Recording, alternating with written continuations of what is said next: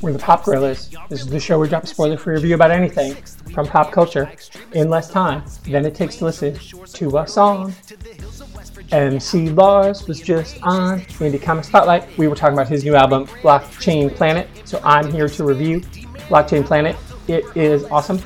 Lars has not lost a step at all. The thing that I love about him is that he's totally sincere and he, you know, he tells jokes in his songs and everything, but he's he's always saying something, even when it's silly, even when it's um, he's making a satirical point. He's he's a satirist first, and then he's a laptop rapper. He does lit hop, of course. I love that he loves Infinite Jest. I don't like that book at all, and he and I had a great talk about it. But he writes a whole song about it, and he's got songs on previous albums about Hamlet and um, you know Macbeth, Rat Bath is one of the names of the songs, and he's got a whole album about the Bible, and he does all these cool stuff. Laptop rapper, lit hopper, nerdcore genius, MC Lars.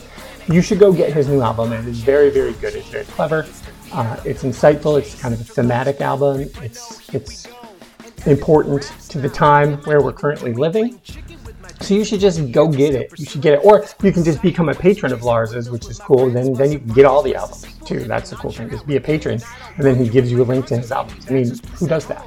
Lars does. That's who. So, Blockchain Planet is amazing. I love it. It's so fun. It's really smart. I've listened to it on repeat since well for about a week or so, and I just can't get enough. I'll probably be listening to it right now. Oh wait, are you listening to one of the songs to it? Oh, you are. That's what's happening underneath.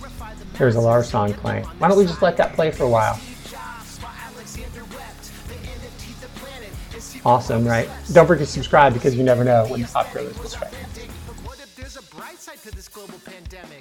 Blockchain planet is the fear of the blockchain. Blockchain planet is the fear of the blockchain. Blockchain planet is the fear of the blockchain. Decentralized web 3.0, here we go on the